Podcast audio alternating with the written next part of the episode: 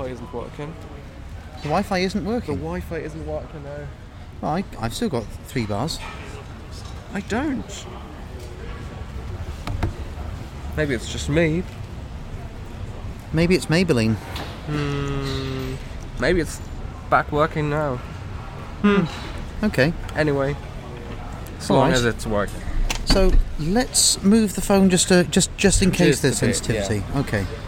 So um, welcome to a um, well kind of special as live edition of the Talking podcast. Um, um, we're in the media centre in Berlin, and it's a new experience for me. Uh, I'm commenting on Formula E out of my living room for the first time. Uh, but I, I've got a gentleman who's got considerably more experience in it than, than I. Uh, Toby Bloom of eformel.ee, uh, dot .de, sorry. We're Um, not it- in Estonia. it's not. It's not Estonian. It's German. Um, the um, uh, uh, can we say Germany's premier independent Formula E publication? Yeah, that's probably true. Yeah, we have a few publications writing about Formula E, but pretty much the only one exclusively writing about Formula E.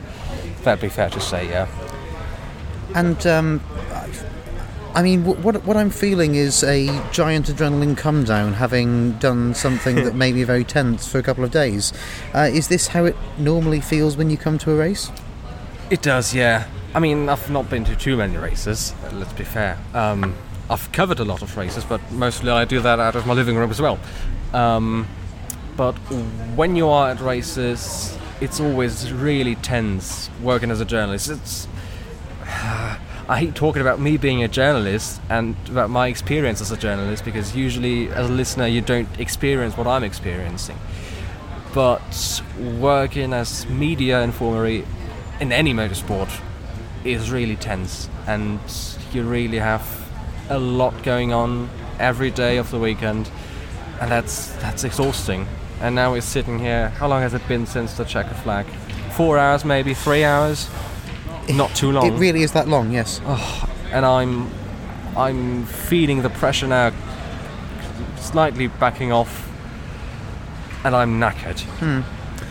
How about you? Me, um, well, I, I mean, w- what I what I found is that uh, it, it was notable how much the rhythms of how I normally do things when I'm working remotely fitted in here. I mean, I was still live live tweeting on the race. Uh, I still had breaks at the same times. It's and I was still watching the same TV. It's just that there were some shiny cars going around outside that I could see from the window. Because, by the way, the media centre is right next to the uh, hairpin uh, in the middle of the track, and um, it, it's a pretty unique layout here at Tempelhof. We'll come to that in a moment. But um, the only difference really was that I had to maximise what I did in the breaks. So uh, you know you have to use the time to go and speak to people and uh, find content. But yeah, it's um, it's it's it's been very interesting and a lot of fun. And you know whatever happens from here on in, I can say that this is something that I had on my bucket list 25 years ago that I've done now. So that's great. um, but uh, coming coming onto the race, I mean, it, it was it was not what I'd call a cracker in terms of uh, um, in in terms of it in terms of action. But I've been saying that for the last few races. I think what we're seeing now is the Gen 2 era going away from um, instant gratification and red flags towards energy management and tyre management. Yeah. Or is that just a quirk of Berlin, do you think? Might be both, but you're right. FE is they haven't really slowed down in pace, but they the teams they've become used and accustomed to the cars, and now it's not just chaos. They are thinking about what they're doing, and they're approaching the races, in my impression, a bit more conservatively, and that brings a bit of of calmness into the races. That maybe that's that's the word we're looking for. So the races are a bit more calm. Still, we see a lot of overtakes and lots of action going out, going on on track. I wouldn't necessarily say Formula races have become boring in the last last few rounds, but yeah, maybe they're just a bit calmer nowadays. Nowadays, I mean, come on, two months. Uh, talking about a span of two months, but nowadays FE's Gen 2 era has become a bit more more calm and quiet. But they've also come of age, so not not in a bad way. They've they've grown up or starting to grow up and starting to grow maybe into their their adolescent days. Fairly intriguing, don't you think, that uh, we're talking about Formula E, you know, returning to its energy management roots, uh, and mm. the three people finishing on the podium are the three most successful drivers uh, of the Gen 1 era, um, and the three champions still active in the sport. Uh, some, something in that, some kind of parallel, do you think? I think that experience in Formula E always has been key, and that hasn't changed with the new car experience still is everything, and especially because Berlin is a circuit where the energy consumption plays a huge role. You have to have experience in energy management, and having been in Formula E since day one, all of these three people, not really day one, Jean-Eric Vergne joined two races after the first race, so he was there since Punta del Este, which was the third round in the inaugural season. Um, but them having been around practically since day one, that really helps. And having how many races has it been? 56 now, 57, or maybe less, a bit less maybe. So all of that experience helps, and every race counts. And experience still is key, no matter whether you're driving a Gen 1 or Gen 2 car. Hmm. What did you think was the key moment in the race? Uh, what um, I, I mean, I, I would say probably because he was able to pull out a sizable lead afterwards. Probably di Grassi overtaking Buemi on, I think it was uh, lap three of the race. Very early, yeah. Mm. But he had pace in the early stages. He, I mean, he, he always had pace, and afterwards he just managed it and kind of slowed down, managed the gap, and especially managed his energy. Because as I said, energy consumption really is critical, or has been critical in Berlin. Um, had it not been for the full course yellow, obviously, that was another turning point. Had it not been for the full course yellow, I'm sure we would have seen drivers run out of energy. Hmm. Um, I think the turning point really was di Grassi passing Buemi and building a gap, and then having a lead of one and a half seconds, maybe 1.3 seconds, and just a little bit of a buffer, and that was the turning point in his race. Hmm. Um, I'm trying to think of another really exciting part. Well, while, while you think about it, that yeah. full course yellow was, of course, caused by Alex Lynn stopping oh, yeah. out on the track with. Yeah. With uh, what uh, he was unable to diagnose, but said it was a seized rear axle on the radio, um, and Alex Lynn comes from Essex. Johnny Herbert came from Essex. Both are utterly utterly luckless in their form of motorsport, or have been. um, but this time around, Alex Lynn showed that he's got the pace Absolutely. to really exploit the Jaguar when he's happy with it. Uh, it seemed to be the first time that he was genuinely happy with the Jaguar. Um, so, would you say that he's one of the drivers that we can look out for making big improvements in the last part of the season? Absolutely, yeah. He's made huge steps forward in the last few races. He started out in Rome, obviously, replacing Nelson Piquet Jr and ever since then he of course was out of a Formula E car for about half a year a bit a bit more than that. He mm. was in the Virgin of course in season 4 and didn't do any pre-season testing for any team didn't do any races for any team in the meantime. So Rome was his first time in the car in any Gen 2 Formula E car. And he's been so quick in learning how to adapt his driving style to the type of car he has and Rome was okay for a first time. We moved on to Paris, he improved, Monaco, he improved, and he always eked a bit closer in terms of pace uh, in comparison to his teammate Mitch Evans. Hmm. And now, for the first time in his fourth race with Jaguar, he's actually beaten Mitch Evans on track. And yeah. um, that's really impressive. He had the pace for maybe a top five finish, possibly if if we throw energy management into it, had it not been for the full course yellow, of course, but had we not had that, maybe he was on course for a top five, top four, possibly with a lot of luck, top three finish. He certainly had the pace, maybe not the the efficiency, but he had the raw pace of being one of the top point scorers today, hmm. which is why it's even even more sad to see him retire at the halfway point of the race. Hmm. Um, Sebastian Buemi, who finished second, laughed off uh, the idea that the Nissan pa- the Nissan powertrain is anything in particular to shout about. But again, it uh, it took pole um, this time by 0.4 seconds o- over a uh, 67 second lap, um, which which is quite a lot. Um, lot, yeah. it, but um, how much of that was Buemi? How much of that was the powertrain? Hmm. About 60% Buemi, maybe 40% the powertrain. Buemi is a fantastic driver, but we have to keep in mind that Berlin is possibly one of the best circuits for Nissan in this year. Lots of slower corners, hairpins, and long straights afterwards, and that's really where the Nissan shines.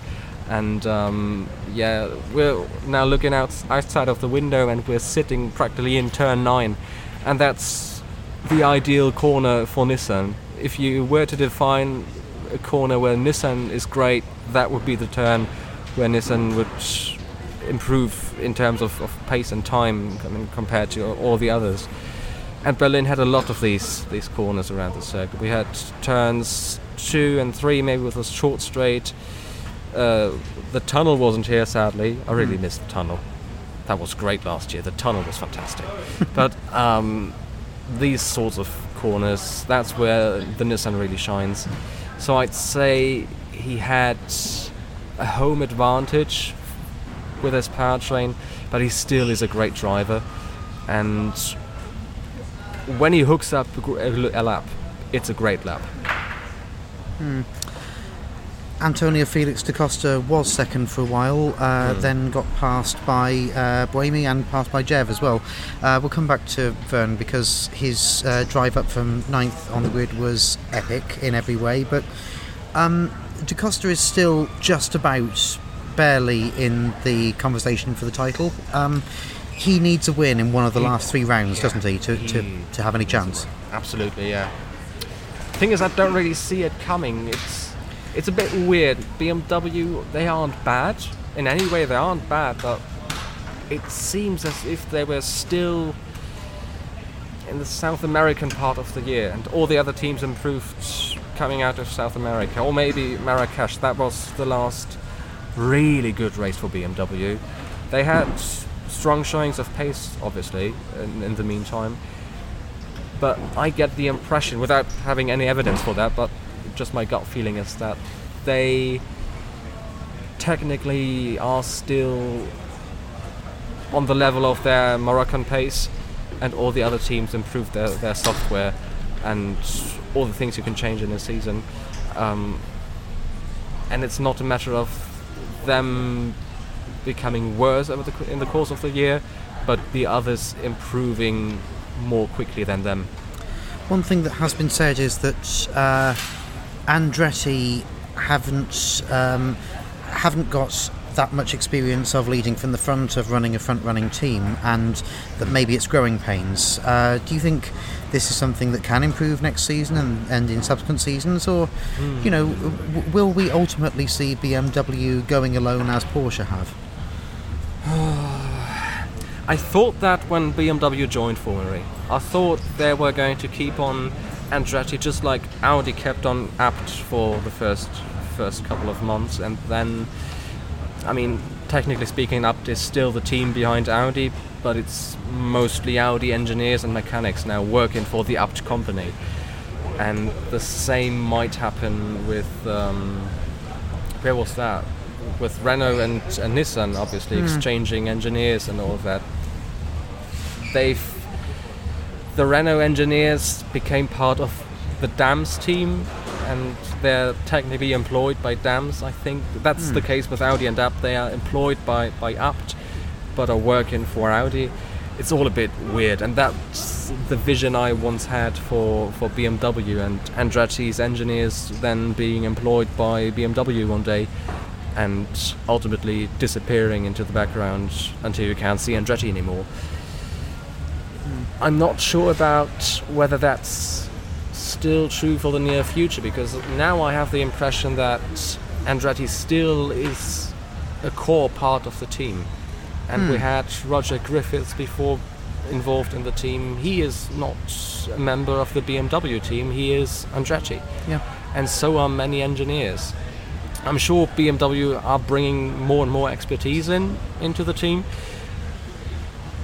but it feels right now in this moment as if Andretti had and will have more of a presence than Abt and Dams have with uh, Audi and Nissan. I mean, it's it's odd in a way how different the requirements are for winning in Formula E because Andretti obviously has been winning in IMSA, has been winning in IndyCar. So, what is different about being a winning Formula E team? Good question. T- I mean, the operational side, all the admin stuff is it should be about the same. Hmm. Maybe it's it's the technology they haven't had the luck.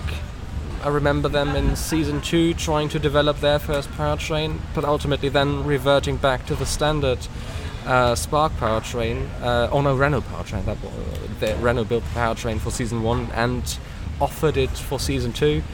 And Andretti tried to build their own, realized what we've done, that's not good. We're reverting back to, to the Renault powertrain for, for the second year.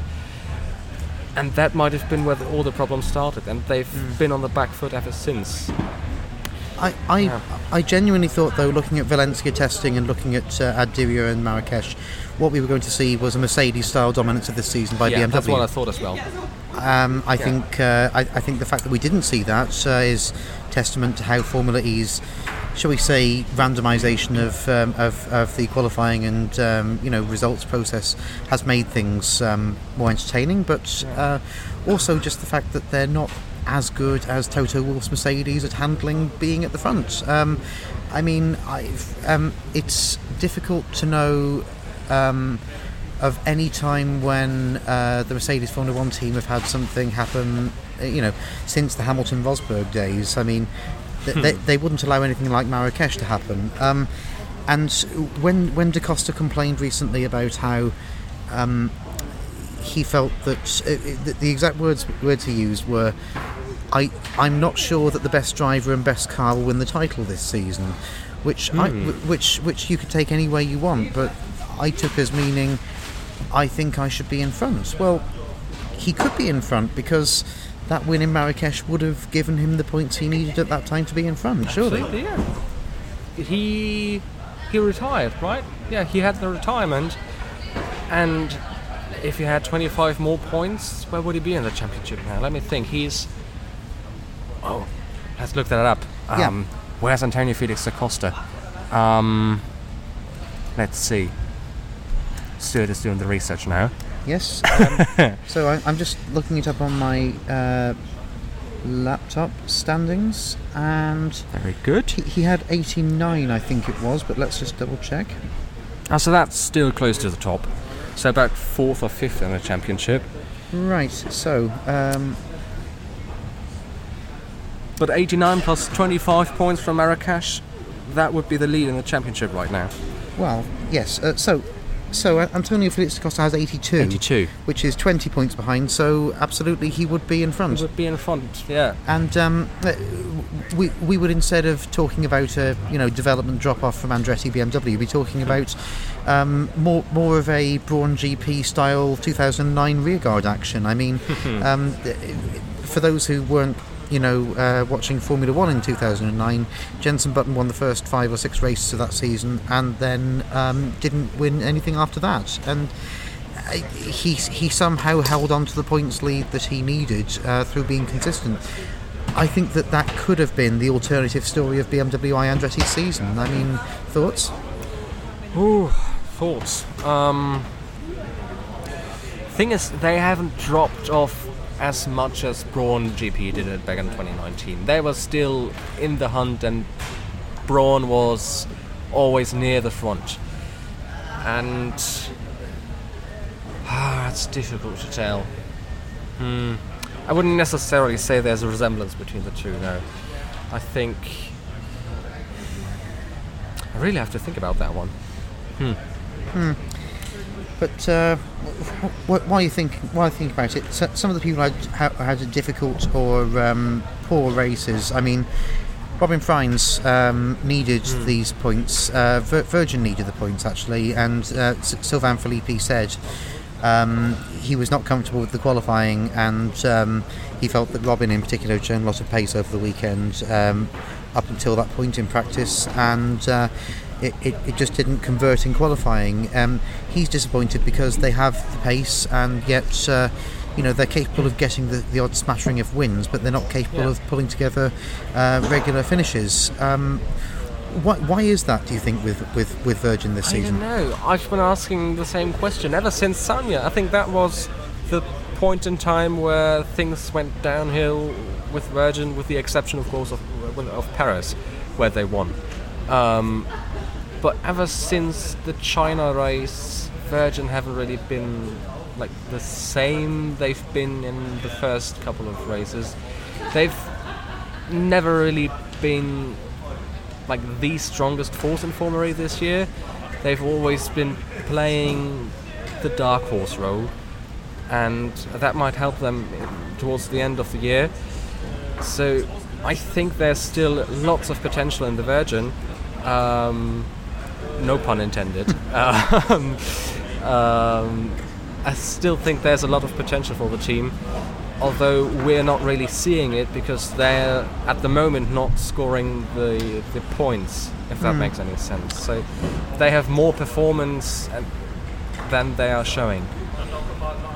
in some ways, what we're seeing is um, big steps forward for the teams that have the either, the experience in developing great cars or have the resources to develop great cars. I'm thinking about how Techeetah looked good in the first race and then dropped back a bit, and now they arguably have the fastest car. Um, uh, they, they had they've had setbacks in qualifying and they've had setbacks uh, with uh, being a bit of a wally in some races, but um, th- and and same for Andre. But you know when they've pulled it together, they quite possibly have the best package there. Um, Jev, by the way, started ninth, finished third, Third. and that was an incredible race performance from the guy. Uh, he pulled off a number of really. Um, Daniel Ricciardo Red Bull Yeah. dive bombs at the same corner. Um, is is there a side to Jev? Do you think who, um, although he loves qualifying at the front and leading from the front, hmm. secretly enjoys scrapping it out in the middle? Of course, everyone does. It's good racing. Jev had a good race, not in the sense of him having a good result, that too, but he had a good and fun race, I think. And I think he really enjoyed that one. And any driver would enjoy overtaking cars. It's coming from P9 and finishing the race on the podium. Anyone would enjoy that. It's it's sort of like now he's uh, got the two wins. Uh, he's he's he's got his old title confidence back. That's true, yeah. He's back on form of the end of last season. Yeah. Because in, in the middle races, he, he looked like someone who was lost, effectively. Remember Chile, Santiago, qualified at the back. Of course, that was down to the qualifying system, but then got tangled up with Da Costa and his teammate Andre Lotterer, and that was without question the what's the opposite of a highlight? Low light? I guess it must I be. guess it must be a low light. That surely has been the low light of his season. Um, yeah, but he is now bouncing back and he's improving and improving and constantly improving. And the drive he had today um, might be an indicator of what to expect in the next few races. Yeah. Venturi, uh, Edoardo Mortara, 11th, uh, Felipe Massa, 15th. Um, I actually, Not where they want to be. I actually sent some interview questions to their press officer, uh, one of which was um, essentially something around how it feels uh, to Mortara to be in the conversation for the title. Well, we can we can ink that one out because he's not in the conversation anymore. Um, what what do you think has gone into Venturi's drop off? Is it is it just sim- is it just simply that they, they are a small team? They don't have that massive manufacturer backing, and a bit like Andretti, they don't have that uh, reputation, stroke record of being able to develop a winning car every time. It might be a mixture of these two. I think the Venturi team need luck to be successful or really successful. They are good for decent points, maybe the second half of the top ten, uh, top ten uh, ranks in the end. But they need luck to be on the podium. Massa had luck with the qualifying in, in Monaco. He had a fantastic lap, obviously. Um, he knows the circuit, and um, that was all down to himself having a great lap in qualifying. And um, same applies to Edo winning in uh, Hong Kong, right? Mhm. Yeah. Uh, where he had the luck with Andre Lotterer being taken out by Sam Bird, and Sam Bird then being penalised. Well, yeah. I, I mean, of course, we, we now know that Andre Lotterer break break too soon and deliberately deliberately allowed Sam Bird to drive into the back of him. Um, Yeah. um, yeah. Um, so, um, or that's what Sam Bird fanboys might tell you anyway. Yeah. But it, yeah, Yeah, no. how- but, the thing is, Venturi need luck to be really successful this year. They're a decent team this hmm. year, and they've always been a, a decent team.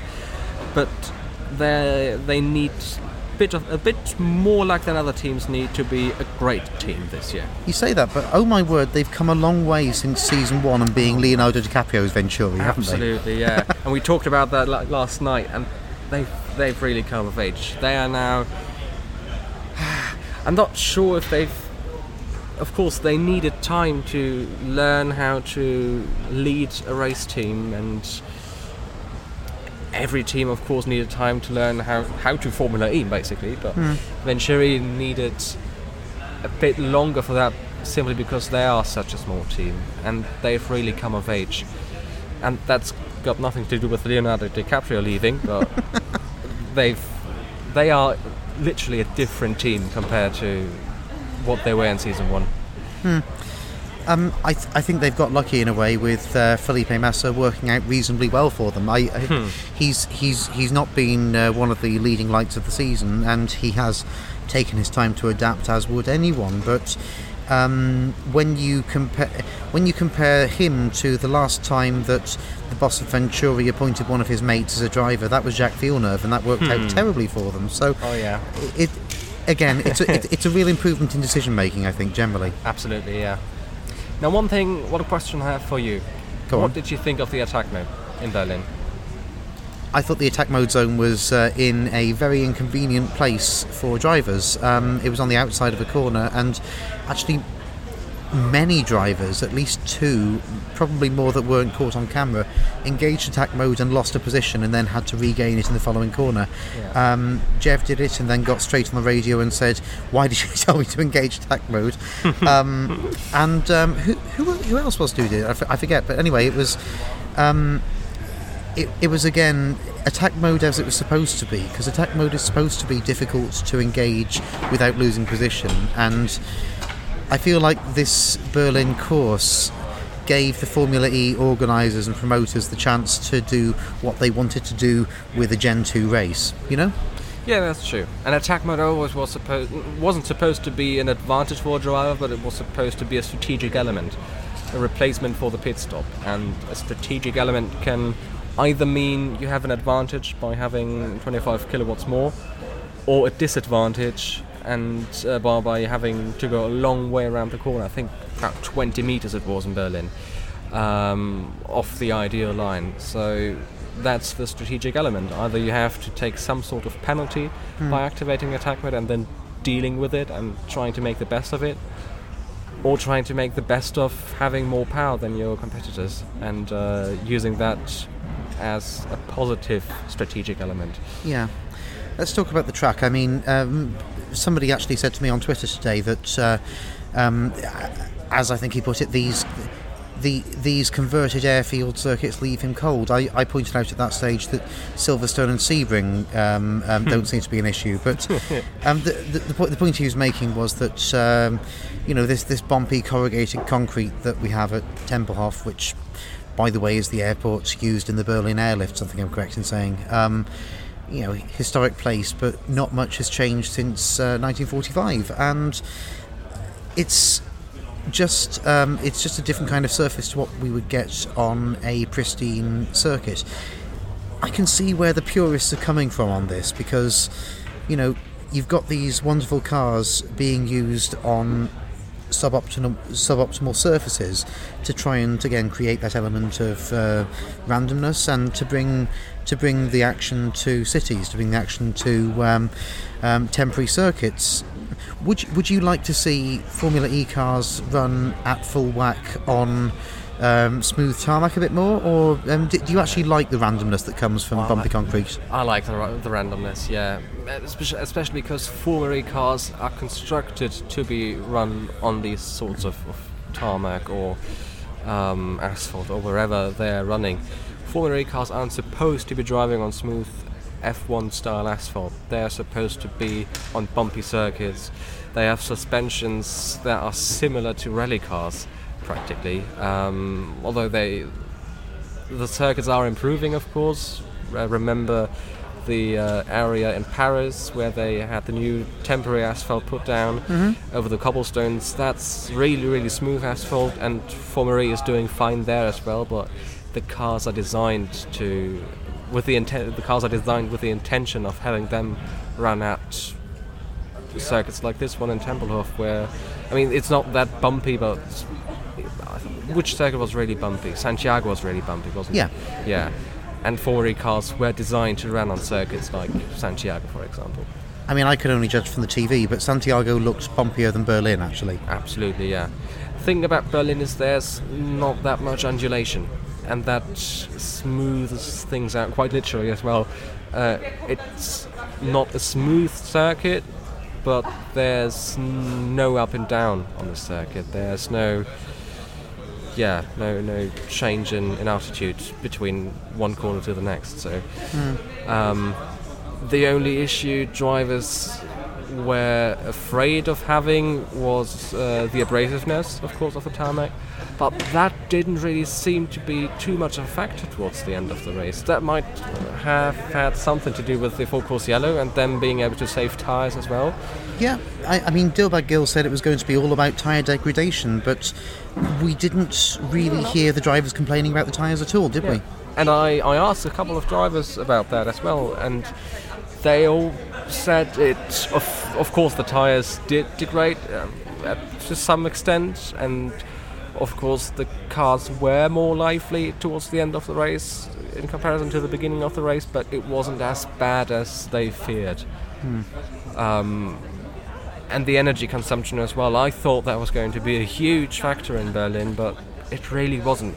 That was, of course, because of the full course yellow. Um, but these two things drivers were afraid of didn't, sadly, uh, if I may add, um, come to come to reality in the end. Yeah. Um, I, I want to talk about you for a second because um, we, um, uh, we- we've, we've we've talked a bit about what, what it takes Sure. to what it takes to be a content creator in Formula E in 2019.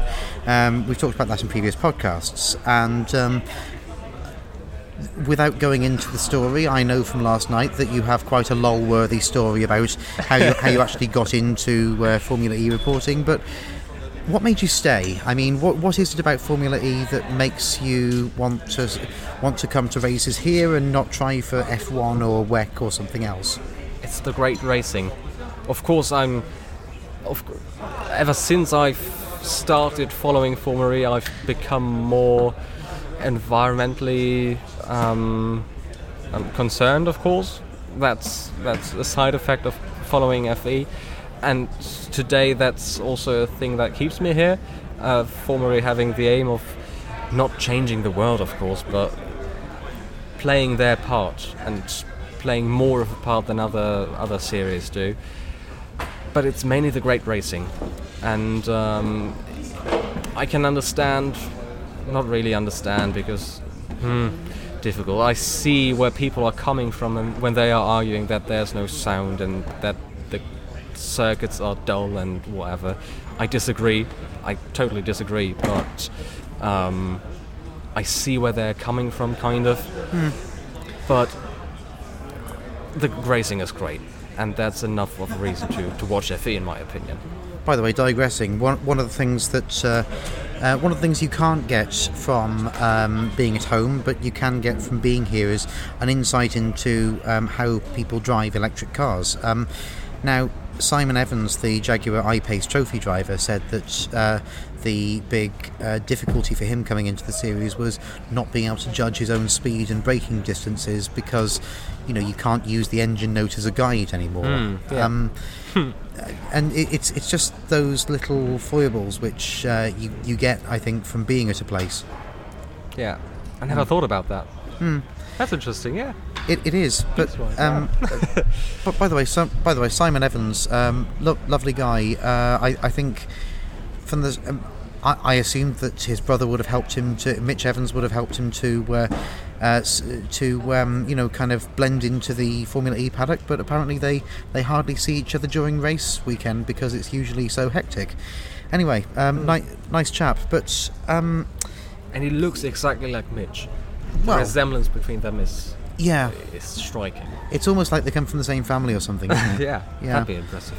But um, you're actually a local from Berlin, so um, what what effect does this race have on the community? Because I was in Tegel Airport, and very few people in Tegel seem to be particularly fussed by the Formula E event. I know if if there's anything on in any British city, then generally the city is hell to be in. uh, But Berlin seems to be happening as normal around us. That's right, yeah. Berlin, I mean, how many people do live in Berlin? Three and a half million. So we can't bring them all into the paddock, which would be fantastic. Having three and a half million people at, a, at an event, that'd be great. But um, the locals in the south of Berlin, they know that Formula E is happening. I think all of Berliners know it's happening because E has been on a huge promotion spree, if that's that's a term. Uh, they've been doing radio shows in Berlin, joining their morning shows on the on the radio over the last couple of days, and just advertising the race happening. So Ber- Berliners do know about Formula E, and the great thing about affecting the community, of course, with Tempelhof is that there are no residents being affected by it because there are no houses and apartments nearby. Um, the park is still open. Tempelhof Airfield is a public park, and the race is happening on the apron of the old airport, and that's usually close to the public. Uh, so we're not not disrupting anyone in any way in Berlin, and that's why it's been, in my in, in my impression, pretty popular with, with the locals. It's been a different story uh, in season two on Karl Marx Allee, where there were people living and there were um, local government groups who weren't happy with it. It was similar to Battersea Park, pretty much, and them wanting not the park but the streets for themselves. They were planning on on having bicycle uh, paths there, and uh, that was blocked by the local government. Sort of the government of the of the of the district of Berlin. So not the city of Berlin, but the district of Berlin. They uh, were governed by someone other than those who were. It's really complicated. So basically, the Green Party wanted to put bicycle paths there. They weren't in government, and then the German equivalent of the Tory Party, they were The Christian Democrats. the Christian Democrats, right? They were in. Uh, yeah, they had the task of governing that part of Berlin at the time. I think I'm. Is that even true? I don't know. But there were some political things going on about the bicycle paths.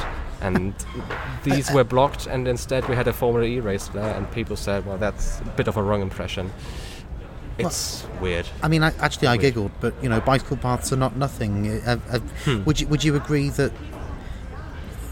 any city you can get around in on bicycle is generally a city where people are happy? That's true, yeah, absolutely. I mean, Scandinavia, they either have electric cars or bicycles, um, and they tend to be more happy. And I have the impression that people in Berlin are tending to ride their bicycles more than people in Munich, for example.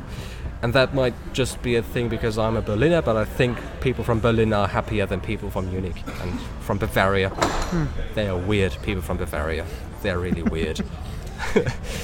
But uh, how how different is it to just be able to, um, you know, rock, rock up on your regular public public transport system to see a race, rather than having to trek to another side of Europe to see it. Uh, is it a different feeling? Because uh, yeah, um, b- because uh, when when it's a music festival in the city where I live right now. Um, it feels odd that you've got all these people wondering how to get to a place, and I'm thinking, oh, that's next to my flat. That's very easy. Um, Yeah. Is it the same feeling for you with this race? Absolutely, yeah. It's literally my home race. If the race was in Hamburg, for example, or any other German city for that matter, it would be very different. But I grew up here in Berlin. I grew up on these underground lines, these buses. I was out and about in Berlin growing up. And especially in Tempelhof, my school was in the same district, the school I went to. And now I'm back here in Berlin for the Formula E race, and I'm on the old bus lines, and that's just that's really weird in some way, really interesting, but it's lovely to. It, it feels like home. Not even not, not Formula E feels like home, but the city feels like home. Yeah. Um, and if if uh, how many races are you going to in a season roughly now? Three to four. Okay, and uh, which which ones have they been so far this season? Okay, so this this year I've been to Marrakesh, the second race of the season. Uh, a colleague of mine. So when we were speaking about the media outlet eFormel we've been to most of the races except for the Asian ones. So we've had one in Saudi Arabia. I've been to Morocco. Oh no, we haven't been to South America either. So the European races usually these are covered by us. I've been to Rome. Another few have been to Paris and Monaco, and now I'm back in Berlin, and I'll be going to Bern as well. Um, I'm not sure. We've been doing New York before, but I didn't really ever get around to doing that, mainly because of financial reasons. Um, that would be a dream, though, going to New York for a race. Not ma- just just to see New York once Yeah, once in a lifetime. Um, yeah, so these are the races I've I've been going to this year: Marrakesh, Rome, Berlin, and Bern in a couple of weeks' time. Speaking as a British emigre, it's going to be awfully odd if I'm covering races next season, going to the London finale as a kind of foreigner in my own country. Yeah. That's going to be weird. Yeah, that's gonna be really weird. Yeah. Um, but uh, I I have heard from somebody in the press room that there might be a place on their sofa, so I look forward to that if that's going to be the case. Um, but um, I mean, with with eyes on next season, are there any races that you would like to go to that you're not going to this season? London. So, I mean, that's not happening this season because Yeah. it's not on the calendar. I would love to go to Hong Kong once, just just for the city. The race is okay, but the city must be fantastic. New York, of course. Mm-hmm. If I could, I'd go to every race. That's out of the question. If I could and had the money for it, maybe, or had had the time. That's also a hindering factor there. If I had the time for it, I'm still going to uni. Um, I'd be going to every race. But next on my bucket list is, apart from London, I think Hong Kong. Right. Well, here's hoping you get there. Um, for, for people who haven't been to the uh, Berlin E-Prix or haven't been to an E-Prix at all, um, is, is there something unique uh, that should make them come? Because probably there are people who've been to other race meetings and they don't like standing around in bobble hats in the cold, um, um, in, in, in the mud. So, what's different about an E-Prix? Uh, an E-Prix is an event for families instead of for motorsport enthusiasts. So Formula E is built, or the, the entertainment side of Formula E is about is built on the idea of having families there instead of motorsport purists and enthusiasts. And so we have activities for children in the E-Village. And here in Berlin we had companies having visions for futuristic cars and flying taxis and whatever they were exhibited here and it seemed very forward looking uh, the village this time out and it's always been that Should probably mention uh, Nico Rosberg's Green Tech exhibition was next door to us, Yeah. and um, Uh, actually, they, they had completely their own event. People, uh, they they they were uh, totally separate to Formula E, but also cooperating. You know, in, in and obviously having the same message. But did you go to Green Tech? Did you uh, find anything that interesting or notable there? I sadly, sadly didn't go to the award ceremony, ceremony last night. Um, they were giving out the so-called Green Awards for visions for the future and people who are aiming at changing the world for the better. Uh, the Crown Prince of Norway was here, for example. He is one of, of uh, I think Norway is the, the partner country this year, so he was here as well. Many celebrities, um, especially from Germany, of course, actors. Uh, internationally, Nena might have been the most popular. 99 uh, right, Red balloons, Red, yes, balloons, yes. yeah, she was here. Da, da, da, da, da, da. Yeah. Da, da, da, da, da, da, da. um, yeah, so that happened uh, yesterday. The only thing I experienced in the Green Tech exhibition uh, was me walking through the exhibition grounds and having a look there, but not for too long because I was tired on Friday night and Sat- uh, Thursday night, sorry, and wanted to get home. Mm-hmm. But I had a look. Did Yes. you have a look? Uh, I I didn't because I, I was planning to, but uh, there were just too many lovely people to speak to in this media centre and to speak to uh, in the pit lane and the paddock, um, and it, it just. Um, it, it was too difficult to cover the Formula E and to spend time in race world and to get across there as well. But Yeah. um, next year maybe I'll get the chance to cut loose a bit more if I'm if I'm back here. Um, but if you could have an E-Prix on, the- this is the final question really. If you could have an E-Prix on the calendar um, in a place that has not been considered by the organisers so far, where would it be? Um, I, I wrote an article about this, and I. I even went as far as very nerdishly drawing uh, track track maps uh, in places. I, I'd love to see Pärnu in South Estonia chosen uh, be- because uh, there, there is actually a hotel, the Spa Hotel, which uh, um, has a roundabout which could be an excellent hairpin for um, for plenty of snarl ups between Sam Bird and Andre Lotterer. But um, also Tromso in Norway, although the, the best, you know, during Formula E season times, the the best the temperature gets is about 12 degrees, so maybe that would be too cold for the tyre Really cold, yeah. Is there a place? Um, I think it's a question of time until we're going to Scandinavia, right? I've been to Stockholm in March this year, and Stockholm was amazing. And I was walking through Stockholm and was thinking about where to put corners because there are great backdrops in Stockholm, and the streets look as if they were designed for Formula E. Oh my lord, yes, and, and also there's an island in the middle of the city because, like, it's it's basically like three parts with one part in the middle of the river. Mm-hmm. That part in the middle of the river, um, as far as I could tell from you know um, strolling around there, it was essentially government offices. So most people did not live there, or, or not Yeah. many people did live there. So I think that that would be an ideal Stockholm place to have a. Formula E race. Absolutely, yeah. Because minimum disturbance as well. Um, and it- but Stockholm's wonderful. The the only thing is, Formula E would need to take place in the middle of summer for it to be viable.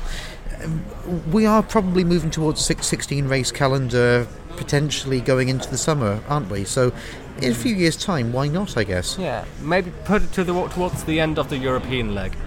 March was really freezing. It was snowing and it was icy. It was the weekend of the Hong Kong Grand I, I, watched the Hong Kong race from Stockholm, and that was really cold.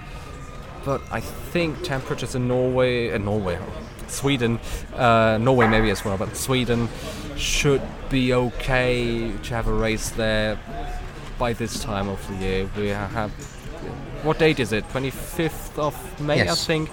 Temperatures should be okay towards the end of the European leg. Yeah. All right. Well, um, so T- Toby Bloom, you're uh, on. Uh, I'm going to get it right this time. eformel.de, um, the German, not the Estonian website. And um, if if any English language listeners want to find your work, have you produced English language work recently? Um, I've written a couple of blog pieces. Yeah. Um, I always kind of keep tabs on, on the English spoken and on the English spoken world in journalism.